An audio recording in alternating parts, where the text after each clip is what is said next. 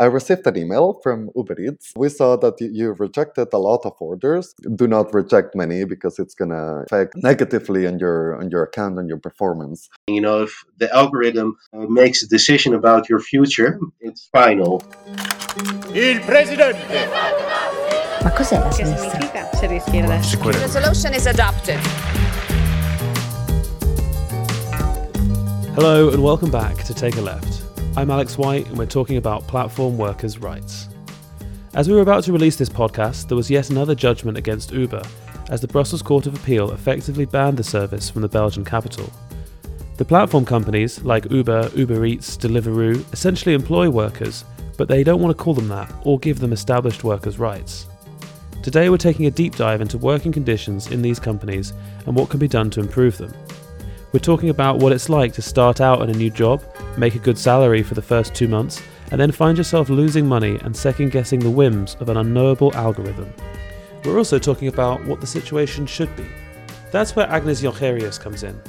Agnes is a trade unionist and member of the European Parliament who is at the forefront of the fight for platform workers' rights. Firstly, what's it like being a delivery rider? I spoke with Carlos, who moved from Spain to Belgium and started working for Uber Eats, about the work involved and how the platform treats its riders. Hi, Carlos, how's it going? Hello, how are you? Okay, how much do you earn per trip? Uh, well, per trip, you earn 5 euros. For me, it never varied. And since February, uh, they introduced a new tax because uh, before you earn 6,000 euros a year in Uber Eats, uh, before you were exempted from paying taxes. And uh, from February, they introduced a new tax uh, to make uh, Uber drivers pay 10% until they earn the 6,000 euros a year, in which case they are obliged to register as an independent worker and pay their taxes. So it's a bit less than 5 euro because you're paying that tax. And what's the work like? Work is uh, hard because uh, life as a rider is hard, basically.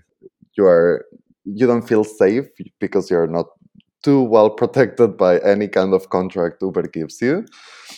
Uh, you are dependent on, on the climate, the, the, the weather, and you have to do everything yourself. And it's again like going to a gym for several hours a day. Like it's not something that you can easily do for several hours in a row.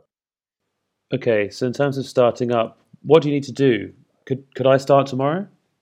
maybe actually um, first you need to register in the app and that takes a little bit because uh, they need to verify your documents but apart from that um, as long as you have um, a bike you need to get your own bike uh, your own equipment this is if you want a hold, uh, phone holder you need it if you want the deli- delivery bag you need to buy it the official one that Uber Eats sells, by the way, is 60 euros on their website. So I just got uh, one off of uh, Facebook Marketplace. And um, if you want a helmet, well, it's obliged, so um, you need to buy it yourself as well. The helmet uh, and the phone holder uh, were, I think, 20 euros. And then the bag was indeed off of Marketplace. I got it half off. Okay, so before you can start earning money, you have to spend about 140 euros or something. More or less, yes. Uh, given you don't have, you know, your own bike or helmet. Yeah. Okay. And so you're making five five euros a trip, more or less. How many trips can you can you do in a day? Well, depends on the day, and um, but usually uh, it was always between ten and twenty. And uh, but yeah, it depends. Uh, the high demand hours are, of course, uh, lunchtime and dinner time. Uh, back then, we still had the curfew, so um, the delivery hours were cut off at 10 p.m. Uh, so you had to really like rush in your work hours, otherwise you would run out of orders. And uh, the weekends were high demand in general, so uh, of course it's better to work on the weekends if you need more money. Yeah, and it's just crazy to me that it's five euros a trip, and your trip can be anywhere between 200 meters and, and a few kilometers. Yeah, I mean the radius. Uh, sometimes it seemed like it had no end because uh, I want to believe like the radius of delivery for a restaurant uh, for Uber Eats is five kilometers, if I'm not wrong. But I've delivered longer, so I'm not sure. but yeah, it didn't matter if it was like right around the corner or uh, on the other corner of the city. It's uh, it was five euros per delivery, and of course, if you go all the way to an, uh, Uh, neighborhood in the outskirts where there's only houses, well, if you want an order, you have to come back to the restaurant area. So not only the time that takes you to go there, but also the time that takes you to come back. Well, you're kind of counting the deliveries per hour, and if you only get one delivery, that's five euros, less than five euros per hour that you've earned. It doesn't feel great. Okay, and you can reject journeys or choose journeys if you don't want them. Is that correct? the ones that um, I started to see, okay, I really do not want to take this one. Uh, it's super far away. It's raining already. Like I don't want to take it. After I think it was the fourth, the fifth one, I received an email from Uber Eats saying, um, "Oh, hello. So we saw that you, you rejected a lot of orders," and I was like thinking, "Okay, I've done tens and tens and hundreds probably by this point. Uh, I've rejected five. Like, I do not understand. So yeah, they tried to contact me saying, "Hey, uh, do not reject many because it's gonna uh, affect um, negatively on your on your account and your performance." So yeah, but later speaking with uh, other friends that also did it, I found out that you can just ignore it, and that way it doesn't count as rejected. So yeah, It's enough to make you worried. yeah, like I need money, and the only app that's giving me money is telling me, "Hey, um, this may affect you." And so, as you recently arrived in Belgium, how did it work out with health insurance and things like that? Well, no, um, it was uh, it was uh, a mess, and it's still very slow. So, you want to register with the local municipality, the commune, Indeed, and you need to, to do what? And what do they say to you? Basically, they were very confused because uh, I tried to register as a worker, but they didn't know what kind of worker I was because I'm not a salaried worker, that's for sure. But I didn't earn 6,000 euros uh, a year yet because I was starting. So uh, I wasn't an independent worker either. And uh, the administration was uh, themselves were themselves like confused about it, and they didn't know how to register me They just couldn't work it out. if you're a rider for Uber Eats, the whole administration, uh, I think, is a no. What does that mean for you with health insurance? Well, yeah, I mean, if you're not registered in Belgium, you cannot get uh, proper health insurance. You cannot apply to uh, mutualités. You cannot apply to banks. You cannot apply to basic things that uh, you need to to make your life here. And of course, like uh, the the coverage that Uber Eats gives you uh, by contract, if you can call it that, um, is by far uh, not sufficient. And um, yeah, And what kind of things do they do they give you in that kind of coverage? Well, basically, they will only cover something if you're actively uh, on duty, like if you're actively on um, on a ride. Doctors in Belgium um, charge you directly, and uh, I had to pay full price for everything. Basically, I truly felt like I was coming from a different continent, and I needed uh, all the papers necessary to show everywhere, and. In my head right? Like it should be easy. I'm i'm a european citizen. Uh, i should indeed have this right to to work anywhere in the eu with uh, without any problems and therefore i should be allowed to to just leave and register and do my life anywhere in the european union. And as an uber driver that's a different story. So just to confirm, you you tried to register and you weren't able to, and you couldn't get health insurance, but they're still charging you some taxes. Yeah, right. Yeah, I, I was paying taxes. I was paying 10% tax. Uh, I don't know where, because again, the coverage is minimum. And I don't know why, because I couldn't be registered that way. So that percent tax helped Uber, I guess. And I think if someone's listening to this podcast, hopefully if they've listened this far, they're the socially conscious kind of person, and they're going to be thinking, should I have a burrito on Uber Eats now? Um, should people be using Uber Eats delivery? Should be people getting Ubers? well, me myself, I still use it. It, it is a convenient thing. It, it, it is a convenient service. But of course, yes, people should order, people should tip the riders, absolutely, especially knowing it's hard to earn money. But yes, people should also demand a change for these companies as a society because it is possible a different model. It is possible and it should be possible. Because if it's not, then are we just gonna accept any company that comes just because it offers jobs? No, like we should hold companies to a standard, oblige them basically to treat workers the same way as any other worker in the country. And what would you have the government do if it's Belgium or the EU? I mean, I, I think I would just not allow them to have the kind of contracts they have and either give writers a full salaried contract because they're a full salary uh, uh, they should be a full salary worker. It's the same company we're working for and it's uh, several hours a week. I, I, like i truly i truly don't know why they don't do no- normal contracts. I don't think it's crazy. I don't think it's crazy. Carlos, thank you so much for speaking with us. oh thank you very much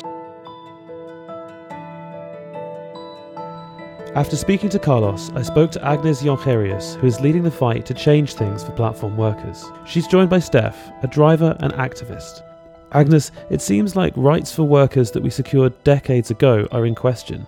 When did you first start to realize the platform workers were slipping through the cracks? In the early 90s, you saw that uh, big truck companies trying to reduce their labor costs by forcing their drivers to buy their truck and then keep working uh, for uh, the same company, but then as being a self-employed uh, person. And so the issue of self-employed, bogus self-employed, real workers was all of the time uh, on the trade union agenda. These new platforms, they just from the start said, but these are not our workers. We are not even a taxi company or a food delivery company. We're just an IT service company, and the people who work for us are just partners. And they also presented themselves as being, we are the new uh, reality. We are the 21st century. And when you are talking about labor relations or labor contracts,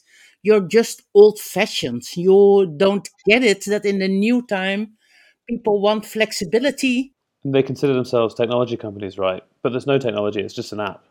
It's just an app, and they have this algorithm uh, with which they uh, work. The people working for the platform don't really get a grip uh, on it. I think for the trade union movement, for the social democrats, the fact that people are treated equally uh, and that you don't want people being favored by the system while others are uh, were not that big friends with the boss uh, uh, were uh, put uh, last in uh, in line. People definitely have the idea that if you are behaving nicely to the boss you get a better task. And of course the platform is designing the algorithm.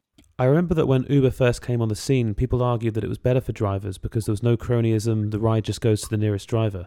But now you know that's not true. No, no, no, because uh, you know the algorithm it works in a very uh, weird way. So, for instance, you know if you would start driving for Uber, uh, the first uh, well, let's say four to six weeks, uh, you know you're you're making really good money, and all of a sudden, you know the algorithm, uh, it's you know they I don't know what happens in the algorithm, but it makes sure that you need to you need to start working a lot longer to to reach the same turnover, or let's say to get like in the area of that turnover to make a decent uh, decent living. You know, you're asking yourself, you know, like what am I doing wrong now? Maybe I should, you know, make make longer days, get up earlier. You know, you're being totally come totally in in this grip of this algorithm which tells you, you know, now you have to go there, you have to go there. This is what you're getting paid, and you know, it's a it's a very rigid uh, rigid way of managing uh, people, and that's also a thing with Uber. And let me ask, how is it for Uber drivers to organise?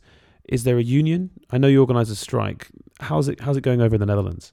There are independent uh, contractors, and for us, it's it, it has been quite difficult to organize all the drivers because people know how the app works, people know how the algorithm works. So uh, there were a massive amount of uh, drivers uh, who were afraid to actually come to the strike because they said, you know, if we're going to the strike, the Uber app will see that I will be there and you know, I have a family to feed. I cannot take the risk, you know, that Uber sees uh, me striking and that they'll put like a red X uh, behind my name. The thing is, you know, that that's a feeling. Uh, you know, we've asked Uber about this, and of course, you know, they will deny it and say like this is not uh, the case. But you know, the, the scare it's it's it's a real one in ordinary, uh, if I may use the word, ordinary taxi companies, uh, the amount of trade union members isn't as high as, for instance, in public transport uh, or, let's say, uh, in the railway sector. So this is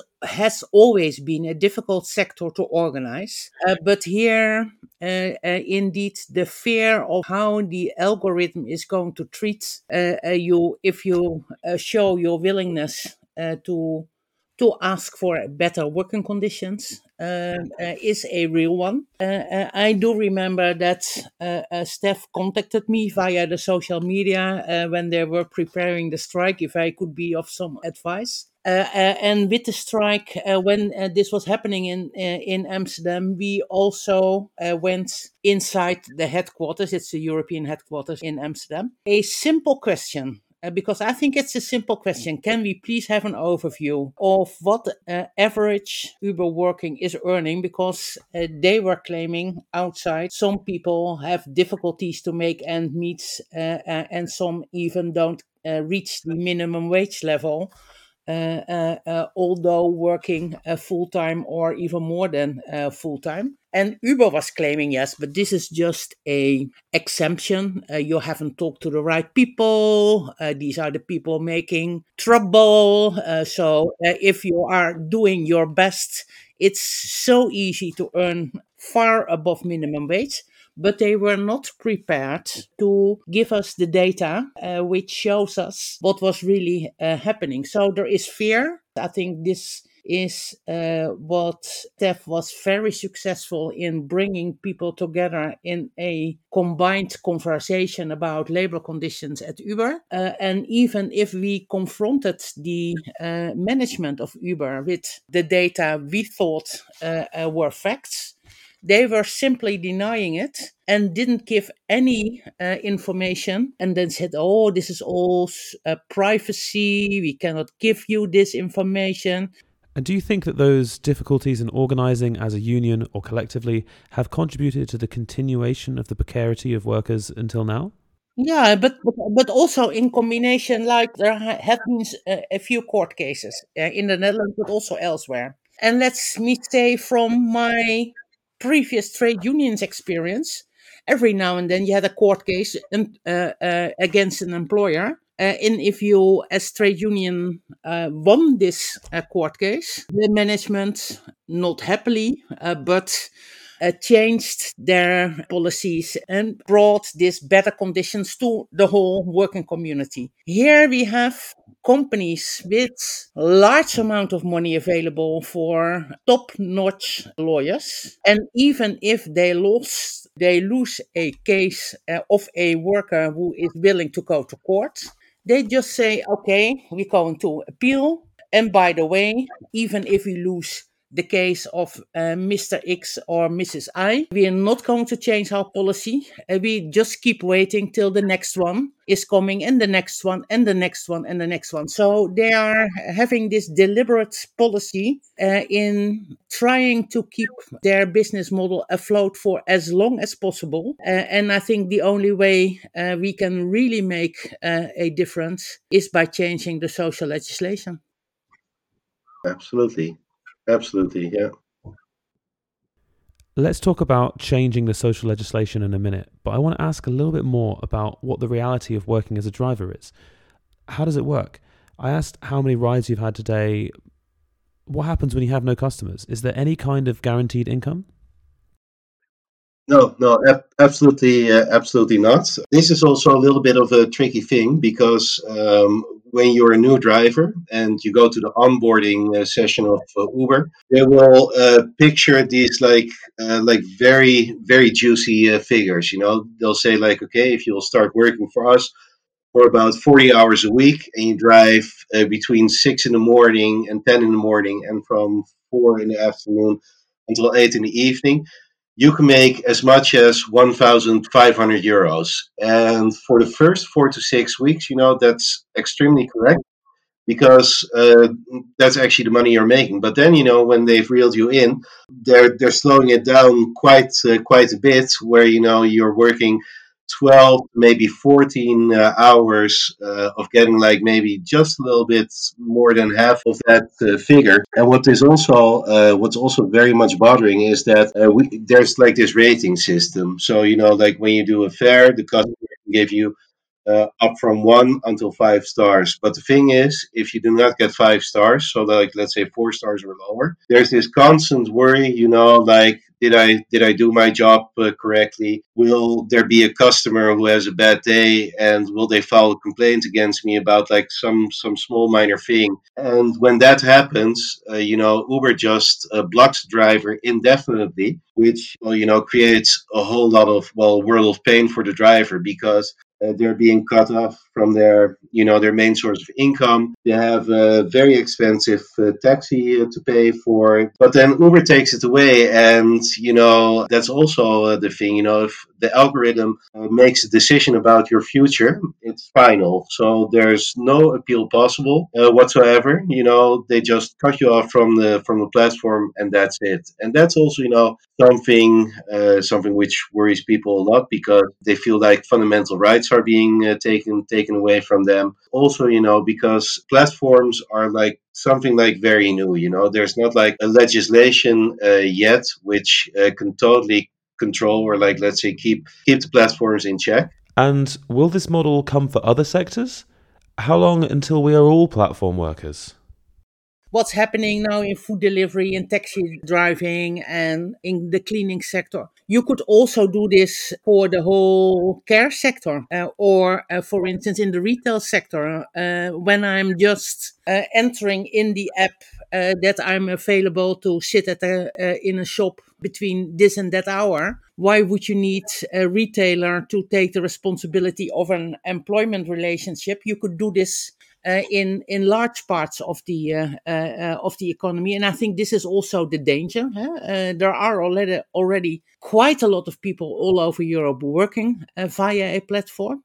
You could organize the complete cleaning sector this way, or the complete retail, or logistics, or and, and then this is stripping large amounts of people uh, from their workers' rights their social benefits and it's stripping then also just the public funding uh, uh, because not paying taxes uh, taking uh, part in the social benefits uh, uh, schemes this is really a danger. In general, I like my work, and in general, I'm enjoying my work. but every now and then, you just have a bad day. Huh? Uh, uh, and if this would lead then to a, a, bad rating and just stripping you of your employment possibilities, this is really this is really scary. This is really scary.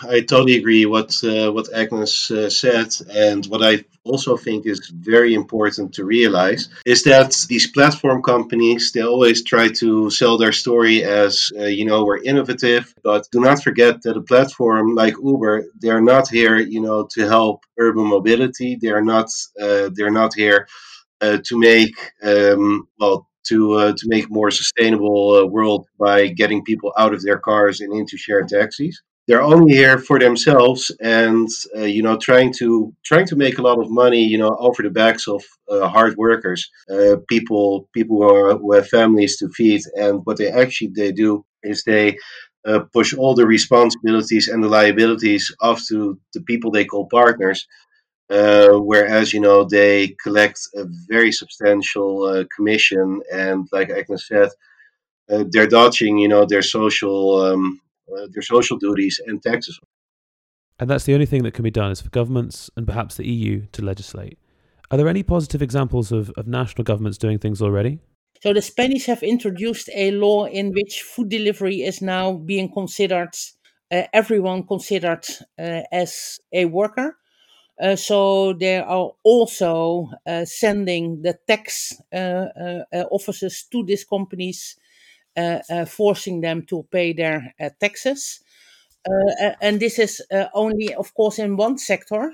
but I think it's you can see that everyone is struggling. You have to fight as a very, let's say, humble worker against this huge battery uh, uh, of well paid uh, law firms paid by the United States investors. And therefore, I'm happy that now also the European Commission, because we have been pushing them, uh, uh, designing legislation uh, to indeed work on better working conditions for the platform workers.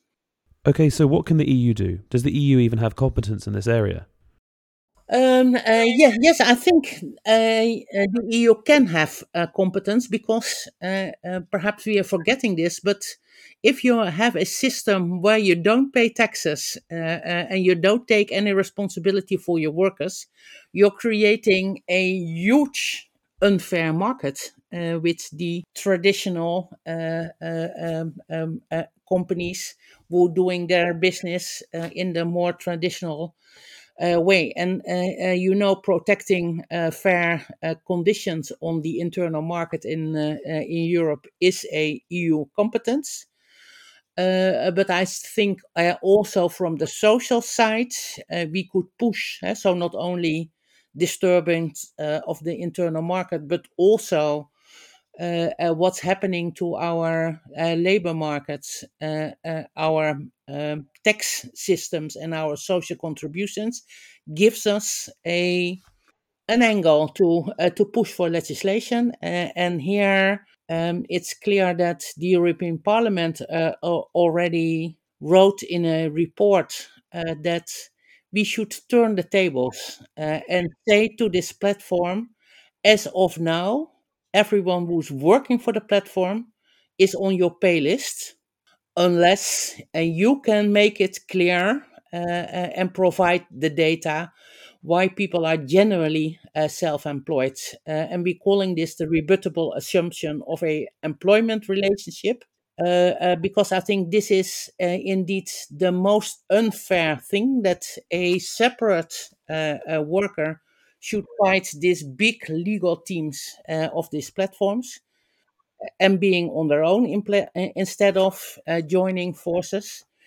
Uh, and the next thing uh, we are pleading for, I think the, the, the workers for the platform really deserved the chance of inside knowledge of these algorithms because they are deciding upon their daily life. and they are collecting a lot of data uh, on this individual uh, uh, persons working for the platforms.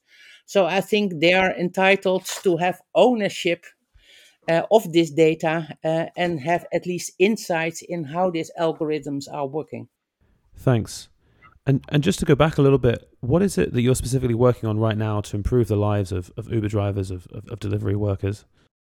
We put this uh, proposal on the table on this from the side of the European Parliament, asking for this rebuttable assumption of an employment relation and uh, uh, asking uh, for a, a, clear ruling around uh, the algorithms.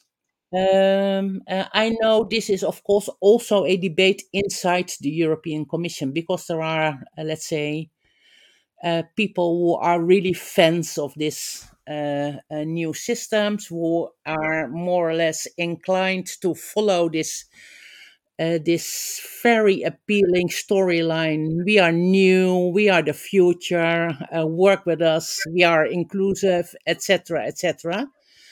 Uh, uh, so we keep pushing, pushing, pushing for legislation because, like I said, if people are generally self-employed, good luck with that.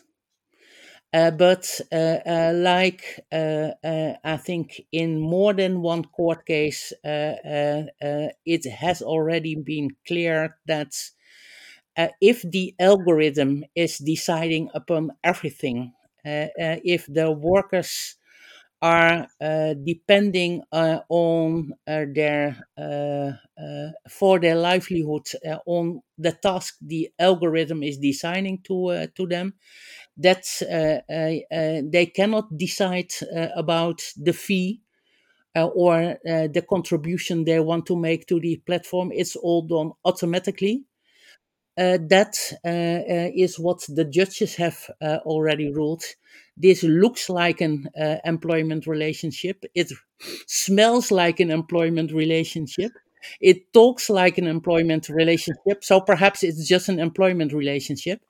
Uh, and I think this should be the content uh, uh, of new legislation. Let's turn the table. let's now get even and give people who work for the platform the chance uh, of really uh, building their own economic future. So, thank you so much for joining us. Absolutely. Uh, it was fun being on. Thanks for the invitation. As you've heard, platform workers have extremely precarious working conditions. Agnes is leading our work to change that, and as she made clear, workers' rights can't be wished for or politely requested, they must be won and secured through social legislation. Thanks for listening to Take a Left. If you've enjoyed the podcast, please share it with a friend. Don't forget to subscribe or follow. Take care.